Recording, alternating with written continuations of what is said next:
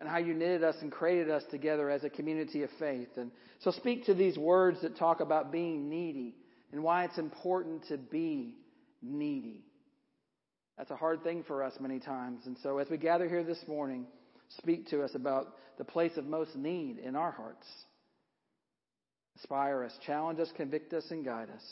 In Jesus Christ's name, we ask these things, and the people of God said together, Amen.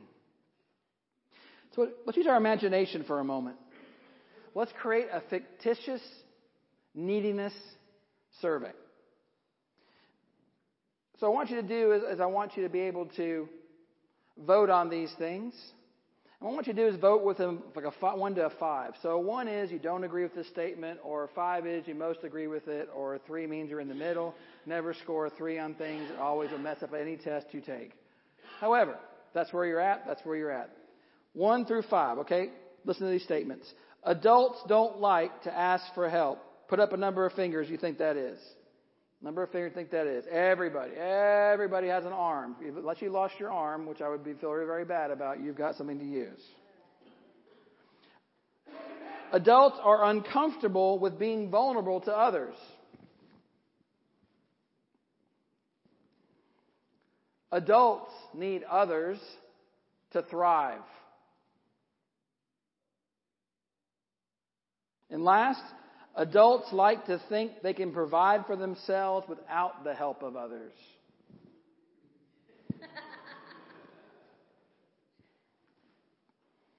it's hard.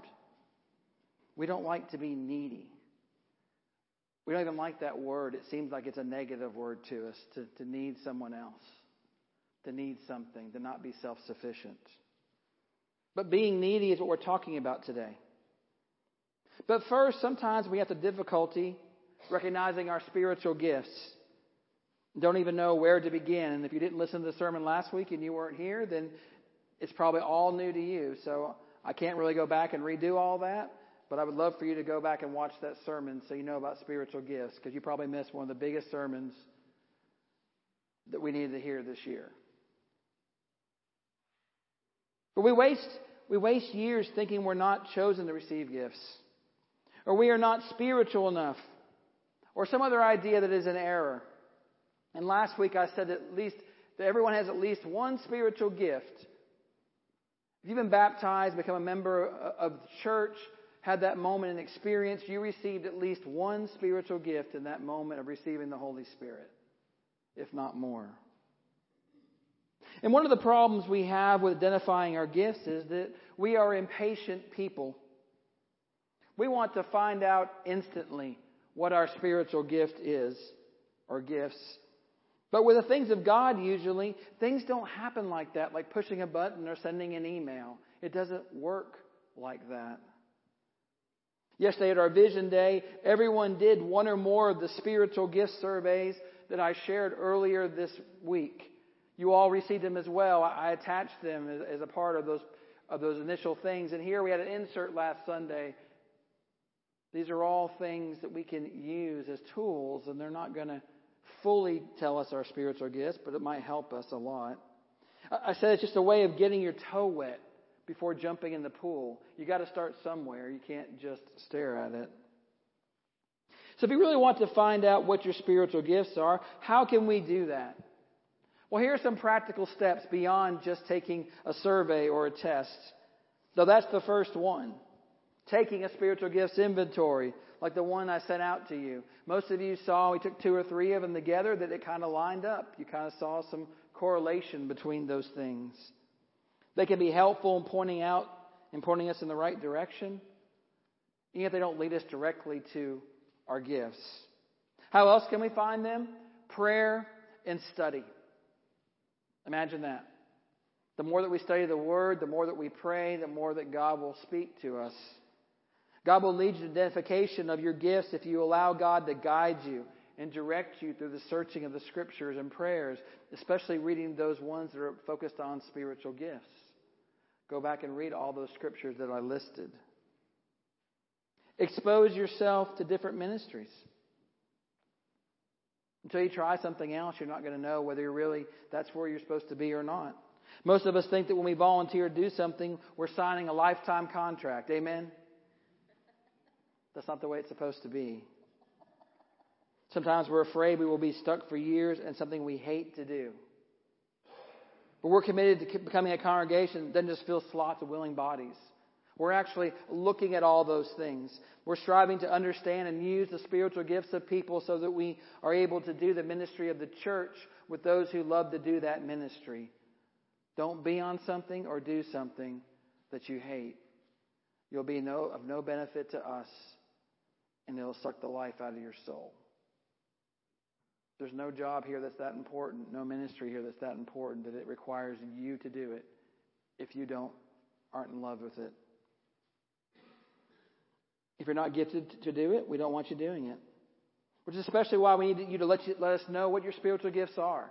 I've asked everybody and will continue to ask, and Shelly's going to ask everybody she talks to, and I'm going to walk down the hallways, and I might ask you your spiritual gifts when I see you, because I want to begin to figure those things out more and more. We have a spreadsheet and all those things, so when we sit around and lay leadership and, and are able to plan out the ministry and the leadership of the church, we can look at it and go, you know what? James, what are your spiritual gifts? So I'm going to look at that and go, James, discernment, giving, serving. Is this where James needs to fit? Everybody else can go, well, you know what? I see those gifts in him, and I see this, this position. I think maybe, yeah, that's a good idea. Or it's like, absolutely not. Doesn't make any sense. It's going to burn them out. You see what I'm saying? But until we know that, you know, you don't have a sign wrapped around your head that says this to me when you walk around. So we have to have you send that stuff to us and then be able to take it all together so we can have more information to make better decisions. Sometimes folks will say, bloom where you are planted, no matter.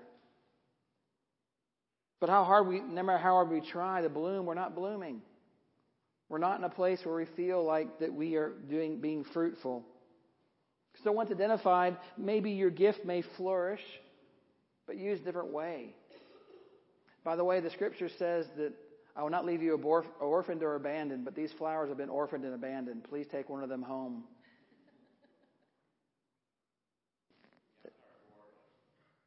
Are you still watering them, Jerry? What a spiritual gift. Thank you, my friend. I wonder why they're still so good. Thank you.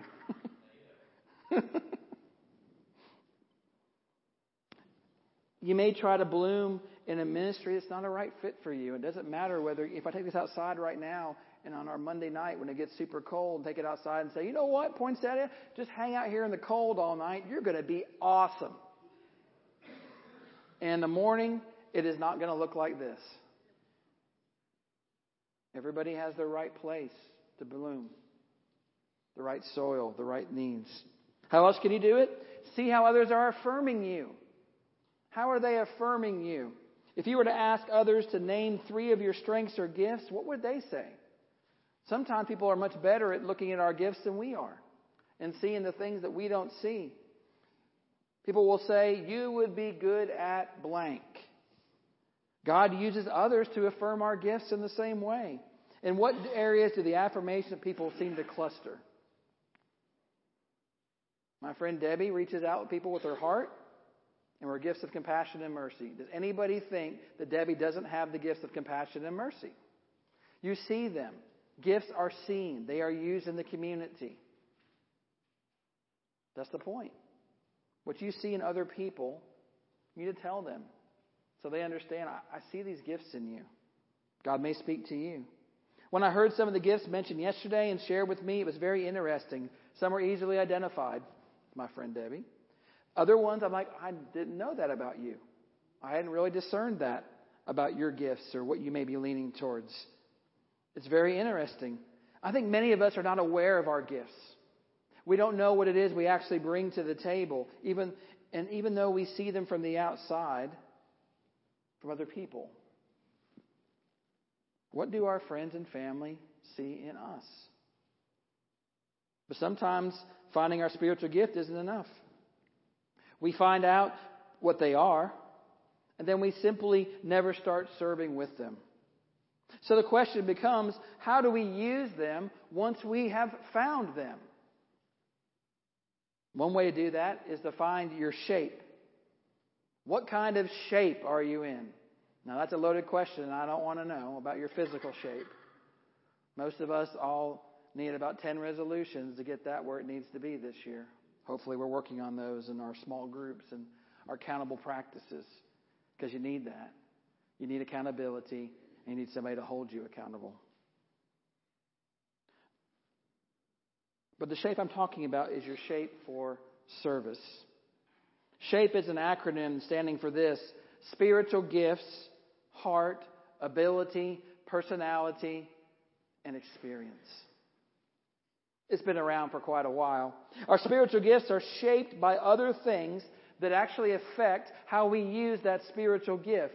Taking that raw spiritual gift and then how it, it forms around these other things is important. That's why it's hard to understand why we scored a certain way when it seems maybe like we don't have that gift. Or doesn't seem to come out that same way the gift defines itself. Maybe we think that the results must be wrong. Well, maybe it's not wrong, but maybe it doesn't flesh out how the gift manifests itself in the practice of your life because you're individual. You're unique. We are shaped to serve in a way that is natural and easy, but finding out our spiritual gift is not where we stop. These other things can help us refine our understanding of that spiritual gift in our lives. And so the second letter is in the shape is H for heart. Say heart. Heart. It's like a little pirate kind of thing, isn't it? Heart. While listening to our emotions and feelings can get us into trouble, that is true. To ignore them would be a tragedy too. They have to go hand in hand, the head and the heart. And just like God's given each of us a unique fingerprint, we all have a unique fingerprint. You think about that? Every single one of us. Completely different. That's pretty amazing. It's the same way that, that God has given us a personal, unique emotional heartbeat that races when we think of certain subjects or activities that interest us. The things that, that really fire us up. You ever listen to somebody talk about their mission or their, their ministry or their, their vision and plans for something big and your heart begins to race? You begin to personally connect what they're saying and you can see it. You can feel it. It's the thing that you know that you are made for. It's like, I need to be part of that. I need to be a part of that ministry or that dream. I mean, that could be things that we do every week, like Room at the Inn. It can be feed the need. It can be helping serve kids. It can be whatever. It can be Bible study. It can be whatever it is that emotionally fills you. It's that, it's that question that you ask is that if I had all the money in the world, or at least everything's taken care of, what would I go do? If everything was taken off the table, what would I go do? What do I most want to do in my entire life that I never get a chance or never will get a chance or whatever? To do. That's your heart.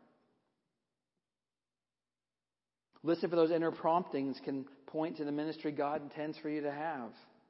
When we listen to our heart, we become passionate about the work that we're doing because we're doing things that come out of our heart. And that's where passion comes, not from our head. See? We can do things a long time in our head and never touch our heart because we're supposed to do them, or I've always done them, or this is what I do. That's a head thing, not a heart thing. Heart thing is, I love to do this. I want to be a part of this. I feel led to be with this. The third letter is A for your abilities. Say abilities.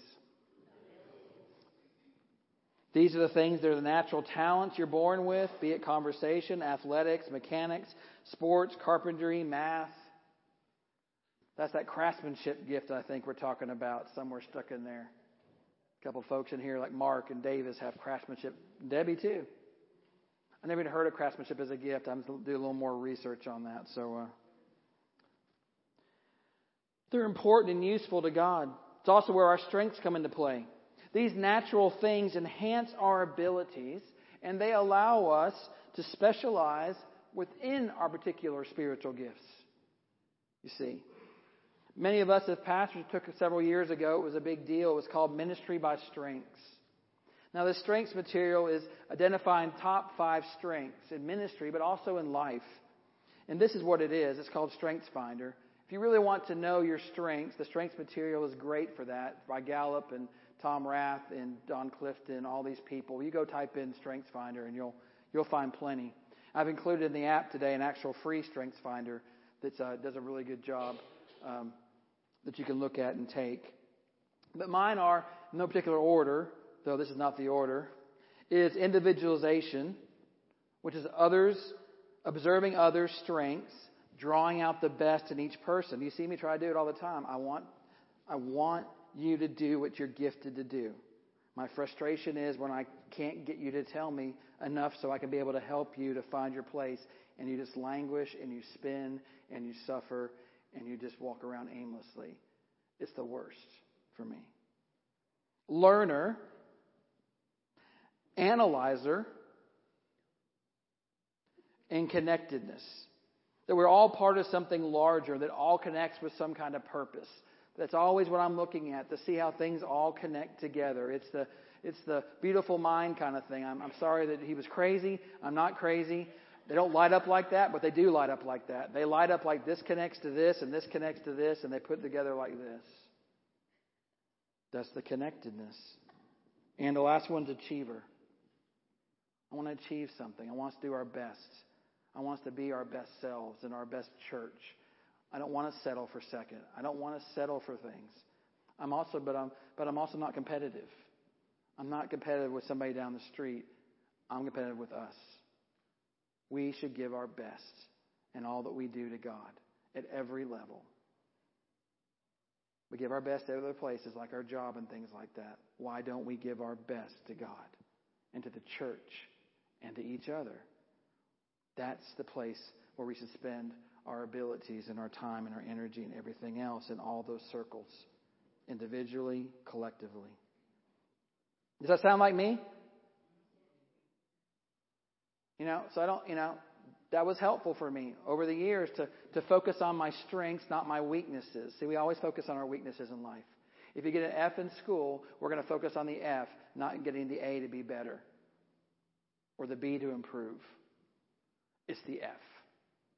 And you know what? I flunked out of trigonometry enough in high school and couldn't get past basically past algebra that I knew I wasn't going to be stellar in those things. And the more that I worked hard in those things, you know how much better I got? Just about zero. And spent all my time and energy downing myself because I wasn't good in these areas instead of celebrating the other areas like English, social studies, criminal justice, sociology, psychology, which I excelled in. You see what I'm saying? Strengths are important. The fourth letter is P for personality. Say personality. Personality. Look around. Your God loves variety. We are all different. Some are loud. Some are quiet. Some are emotional. Some are logical. Some are thinkers. Some are feelers. Some of you love change while others love consistency. The Bible is full of different people with different temperaments, which drives home the point there is no right or wrong temperament. We need all kinds of personalities, all kinds of flavors to balance the church. We seem to value uniformity the most, though, that we've all got to be the same. We've all got to believe the same things and do the same things, and we can only be inside this box. And if you're outside this box, you are not with me. That's not what Jesus said. We like to put boxes around everybody and everything. But that's not how it works in the kingdom. We don't want you to think too differently. We don't want your opinions to vary from mine, or I'm going to blast you on social media, or on a text, or from every level. You can no longer be with me. You are my enemy. That's not what Jesus said. Whether you couch it in political or sociological terms or anything else, it's not right. Don't defend it. The world can do it, but Christians shouldn't be a part of it. Everyone has a place at the table, no matter where they might land, whether you agree with them or not. Because in God's kingdom, everyone is valued. Their opinion matters, no matter how radically different it might be from my own. It's because of our personality that we're going to serve differently automatically.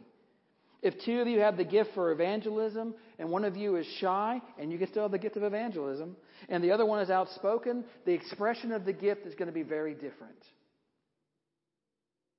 There's no certain set of makeup for what a gift looks like and how it's used. They're doing the same exact ministry, using the same exact gift, but each one does it differently based on what their personality is.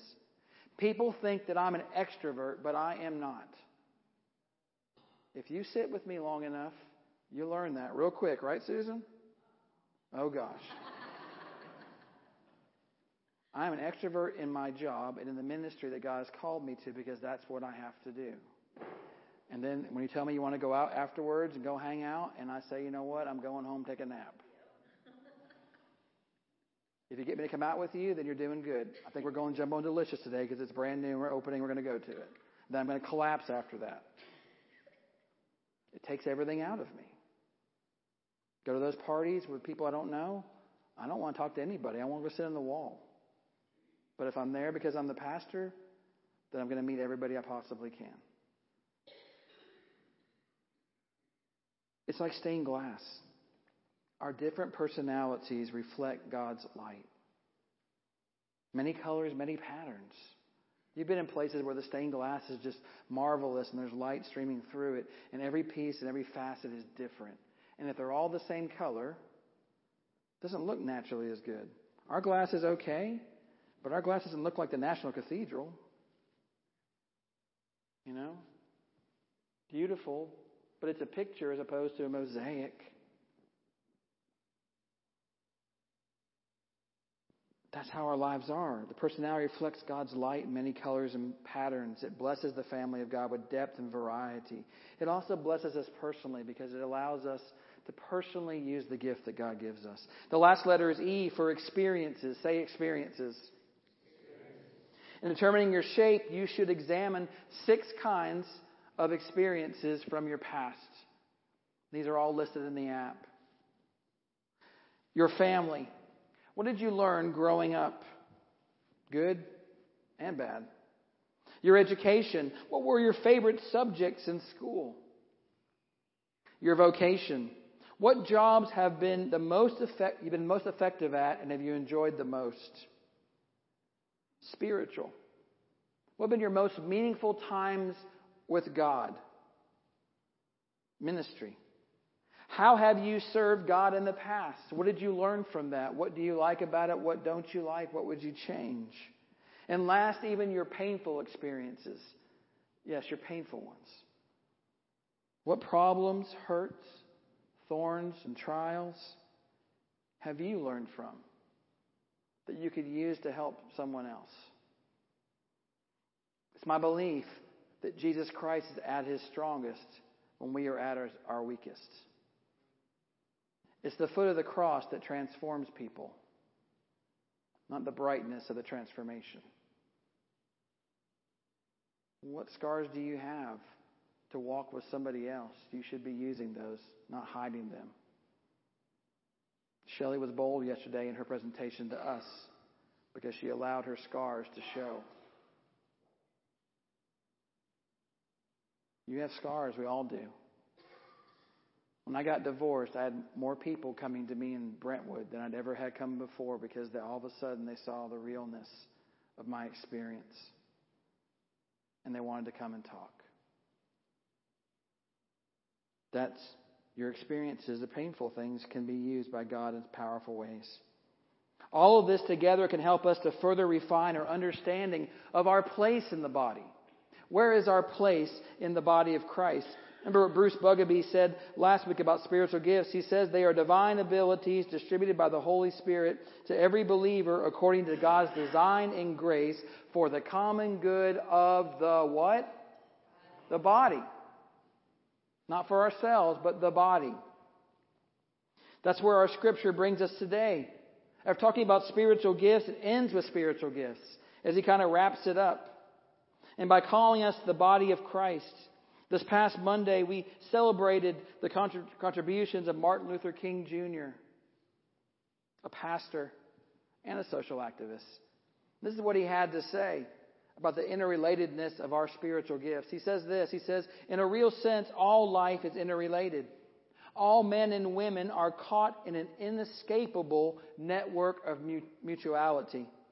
They're tied in a single garment of destiny. Whatever affects one directly affects all indirectly. And then he says this I can never be what I ought to be until you are what you ought to be. And you can never be what you ought to be until I am what I ought to be. To be part of an inescapable network. Does that describe our church? Is that how we think about our gifts working together? That it's not really my gift, but it's your gift? I want to make sure that I use it so you can be able to fully know God's presence? Or does our church and its disciples operate more independently of one another? I got my gift, you got yours. I'll let you borrow it for a little bit, but it's mine. Verse 12, he says, All the members of the body, though many, are one. In the body of Christ, all of us and our God given gifts are indeed interrelated. We cannot succeed in our mission of making disciples of Jesus Christ for the transformation of the world until working together, until we're truly valuing and depending upon the gifts that we bring to the table, that we bring to the body as a whole. Amen? He goes on and says, The body, in verse 14, does not consist of one member, but of many. And continues, Because I am not a hand, I do not belong. That's not true. You're not any less part of a body. Because I'm not an eye, I do not belong. That's not true. You're not any less part of the body. If the whole body were an eye, where would the hearing be? If the whole body were hearing, where would the sense of smell be? Every part of the body is unique and created differently. In this mission, there's no room for ego that I've got a better gift than you do, or belittling or looking down upon the gifts of others. When we're all working together to make and grow disciples, there is no task that is less important than any other task. That the parts of the body from this passage, whether you're a nursery worker or a Sunday school class teacher, or you, you go through before service, un, you know, nobody knows you're cleaning the pews and cleaning up and doing things behind the scenes, or you're out way out in front as one of the chief leaders of staff parish or finance or trustees, or you serve on those groups, or you just come back through and take the trash out every day. Because nobody gets paid to do that around here. Hope you know that. The trash you leave laying around is picked up by one of you. So you leave things laying around everywhere, they go through and they clean it all up for you. There are so many things that happen in the body of Christ, just like Jerry watering the plants, that I had no idea. I didn't tell him to water the plants. He waters other plants too, but this just, he just happens to have this his list. You don't know all these things. You don't need to know all these things. But there's so many tasks that are behind the scenes as well as in front of the scenes. From things that happen in worship, they don't magically come up here and just put it all together. It takes planning, it takes work, it takes dedication. They come every Thursday of their life, just about, to come and get ready for you on Sunday morning and for God. That's how gifts work when we're using them fully. Verse 18, he says, God has arranged the parts in the body, every one of them, just as he wanted them to be. I mean, your body's pretty much arranged the way it's supposed to be. You're not Picasso painting. You know, you don't have one eye like this and your head's like over here and that sort of thing. It, it all seems to be symmetrical. It all seems to work. You know, if you ever get injured doing something, you realize that every part's important. You lose your pinky, you can't pick things up anymore the same way. If it's injured, if you lose your knee, you ain't walking. Many of you know that feeling. Their internal parts the same way. All those parts work together, are knit together in that way. Sometimes, though, it's easy, easy for us to say we're not gifted and that person is. Well, they have more gifts than I do. Or to say, wow, I really wish I had their gift. You ever said that? You know, oh, gosh, I wish, I wish I was more like that person and their spiritual gift. My chief gifts are administration and leadership, teaching, pastor shepherd, and after that, exhortation, encouragement. When things don't go right, My spiritual gifts naturally kick in. We got behind for an hour yesterday. I'm sitting there just trying to figure out how to catch us up and how to get through this. Everybody's like, oh, it's going to be okay. It's going to be okay. It's not okay. We need to get this thing figured out and let's get to where we need to go. Yeah. I don't have the gift of faith. I do not. And everybody goes, Oh, you're a pastor with the gift of faith? Do you really think that every pastor in the world has the spiritual gift of faith? Just like every pastor in the world does not have the gift of administration or leadership. Plenty of my friends do not have those gifts. I look at other pastors, I wish I could be like them. Like, you know, wow, if I could just preach like Adam Hamilton, wouldn't that be amazing? We always want somebody else's gift. And the funny part is, usually those folks are looking at you wishing they could be more like you. Now, I wish I had more gifts like you had. What? Why do you want these gifts? They're worthless. Most of my friends come to me to ask for advice about administration and leadership. How do you form the trustees? How does this work? What is this going? How do you have your church council formed? Now, one of my friends just called me this past week and said, What are you doing with all your structure? And I go to them for advice the same way into things like, you know, how should I approach this? I'm not an emotional person. What am I missing here? It works the same way. We rely on gifts. We don't have to compete with them. And he goes on, if all were single member, where would the body be? The eye cannot say to the hand, I have no need of you. Nor again the head to the feet, I have no need of you. On the contrary, the members of the body that seem to be weaker are indispensable. When I slammed it in the car door two weeks ago and I couldn't use it anymore, it was real hard. It's real hard to type like without this too. And you can't touch it and you're trying to do this number. This is real hard to keep all these fingers and then do this. Try it. You can't do it. You need all these things. Even if you break your little toe, you can tie it together with the other toe, but it still is a problem. Everybody's done that, haven't they? That hurts. Oh, that hurts. And those members of the body that we think less honorable, we clothe with greater honor. And our less respectable members are treated with even greater respect. God has so arranged the body, giving the greater honor to the inferior member. So those with the least gifts, perhaps a number or whatever else, those are the ones we should raise up. That gift's really important. Now you're the body of Christ and each one is a unique part of it. Use your gifts. Don't look to someone else. Yours may be even more important than theirs for the work that's being done. And this is the last thing I want us to hear most of all is this in verse 26. It says, and catch this, if one member suffers, all suffer together with it. If you want an individual game, you're in the wrong place. The individual game is out there.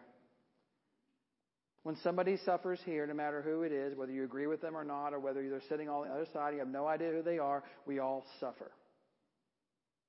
We all suffer. We all need to be willing to reach out to someone and be able to help them through whatever they're going through. To stand and rally around them. Not go, gosh, you know, your life really is in the pits. I'm so glad my life is going so well. It should hurt us when somebody hurts. It should break us when somebody is broken. If one member is honored, we all rejoice together. It works the same way when somebody celebrates, when Graylin tells me about her classroom, they need to be like, oh, that's so nice, Graylin. I'm so glad for you. I'm like, wow, that is amazing. Look at the work she's doing. She's just starting out. She's excited. She's just gotten out of college. She's ready to go and she's making a difference already. I can learn from that. I can celebrate that. I can rejoice that her life is where she wants it to be the same way. When someone says to you that their cancer is gone, it's not. It is, wow. God is great. God is good. That's the body of Christ.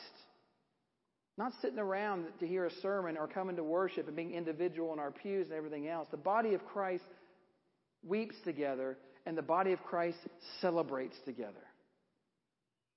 That's what he's saying. And so when it comes recognizing the international, the interrelated nature of our gifts, we come to find our own vulnerability, our own dependence.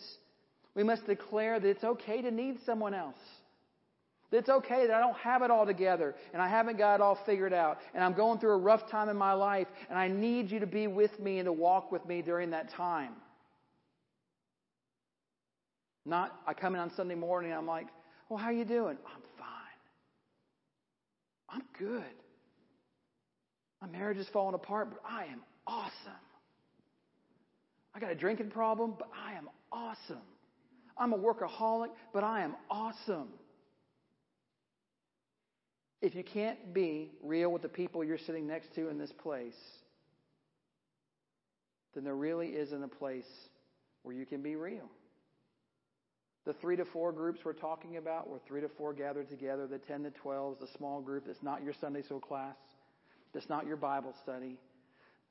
That is the hallmark of what it means to be United Methodist.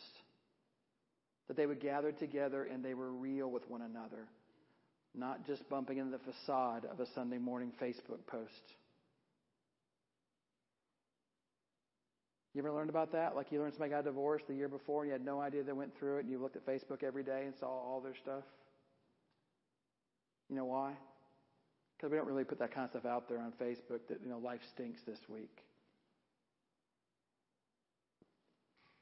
So God's gifted you in ways that God's not gifted me. This quote we used from last week from Rick Warren, if flash in the part in a second, Davis. I need you to show up, share your gift. I don't have some of those gifts. You don't have of my gifts. We need them together to be in the same place. Like tonight for the serve meeting is not about whether you like to serve people or not. You may have some really great idea that God's put on your heart we need to bring to the table so we can hear it. It's that kind of thing. Because without your gifts, this body will not function the way it was meant to function. Isn't it the ultimate goal to function the way God intends? To fulfill the call on our lives to be who God created us to be in the context of this community? The answer is, of course. But there's one more piece of this greater gifts sermon series, the greater things, that we're going to tackle next week, which ties it all together for Paul and for us. And honestly, if you feel like you don't have a spiritual gift, come talk to me. Let me use my gifts to help you to figure out whatever it is that you're going through, or at least be there to walk with you during it. When people do that, it's an amazing thing. I met with somebody and went out and we talked and had lunch. It was so great just to be able to help. Put those thoughts together. Connectedness, remember? You talk to me, I connect everything you say you begin to figure it out, and God pours into all of it, and it makes it all this holy moment of transformation. I'll guarantee you, you do have a gift, and we can find what it is. It is what I was designed to do, it's what you're designed to do. How are you going to live that out?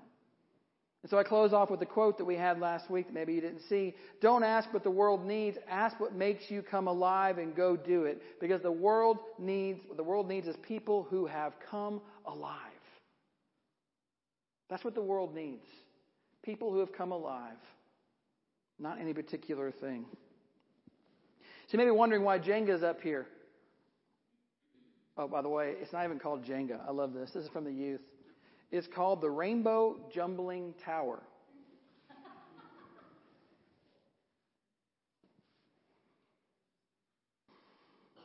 It's like our spiritual gifts.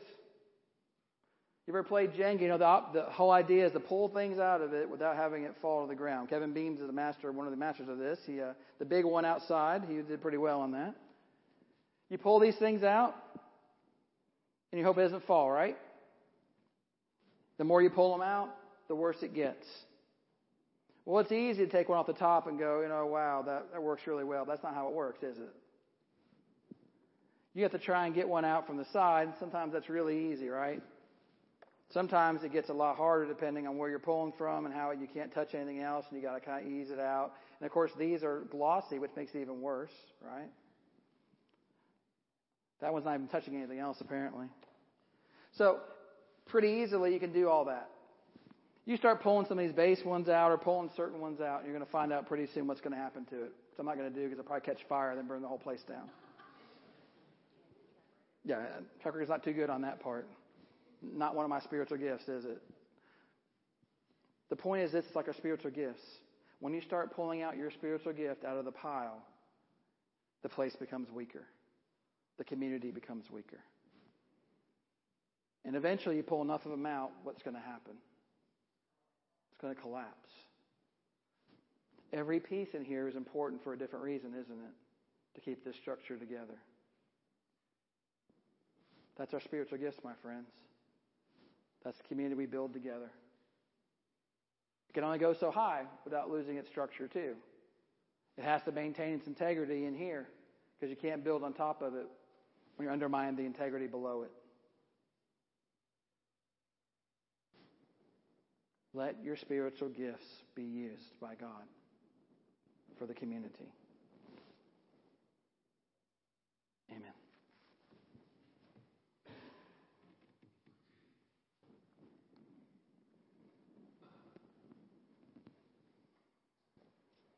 Jesus gathered together the men around his table who were so varied and so different, you wondered why he did it. Maybe he wondered some days too, like, why did I choose these people? I think some days for us, he goes, why did I choose these people? They are stiff necked and hard hearted. And yet, he still said to them and to us, I love you. I will give my life for you. There is no greater gift I can give than that. And then this supper, I mean, they're still walking around the table going, I love it because what they say is so great because you don't really catch it, which is, is it me? Is it me? Is it me? Which means what they're saying is, it could be me. If everybody said, no, it's not me, that would be totally different. But everybody says, is it me? Am I the one that failed him? Am I the one that didn't do the right thing? Did I betray him? Because they all knew it could easily have been them. So we throw Judas under the bus, but we're all on that same bus. And still, he let Judas take that bread, dip it into a cup, into the bowl, which was a symbol of being friends, before he went to go do what he did. He never abandoned Judas. Judas abandoned him. He was ready to help him all the way. Let Jesus help you to be who you were called to be. Let us pray. God, we thank you so much. You, is you who invites to this table this morning. All are free to come, no matter what they might believe, as long as their heart is with you and they want to live a different life. We thank you for this means of grace and the chance we have to receive it. So let us come forward and allow our lives to be fully used by you to celebrate and honor and know and use our spiritual gifts to allow us to be the community and the body of Christ doing your work and your ministry and loving each other and loving the world. Bless these elements now as we receive them. In Jesus Christ's name we pray. And the people of God said together, Amen. Invite those coming forward to serve.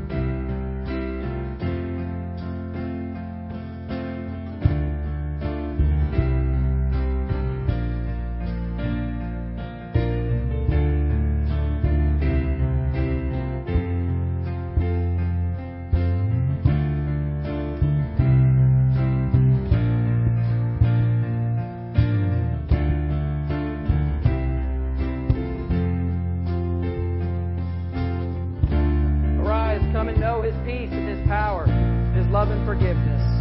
Know these greater things from him.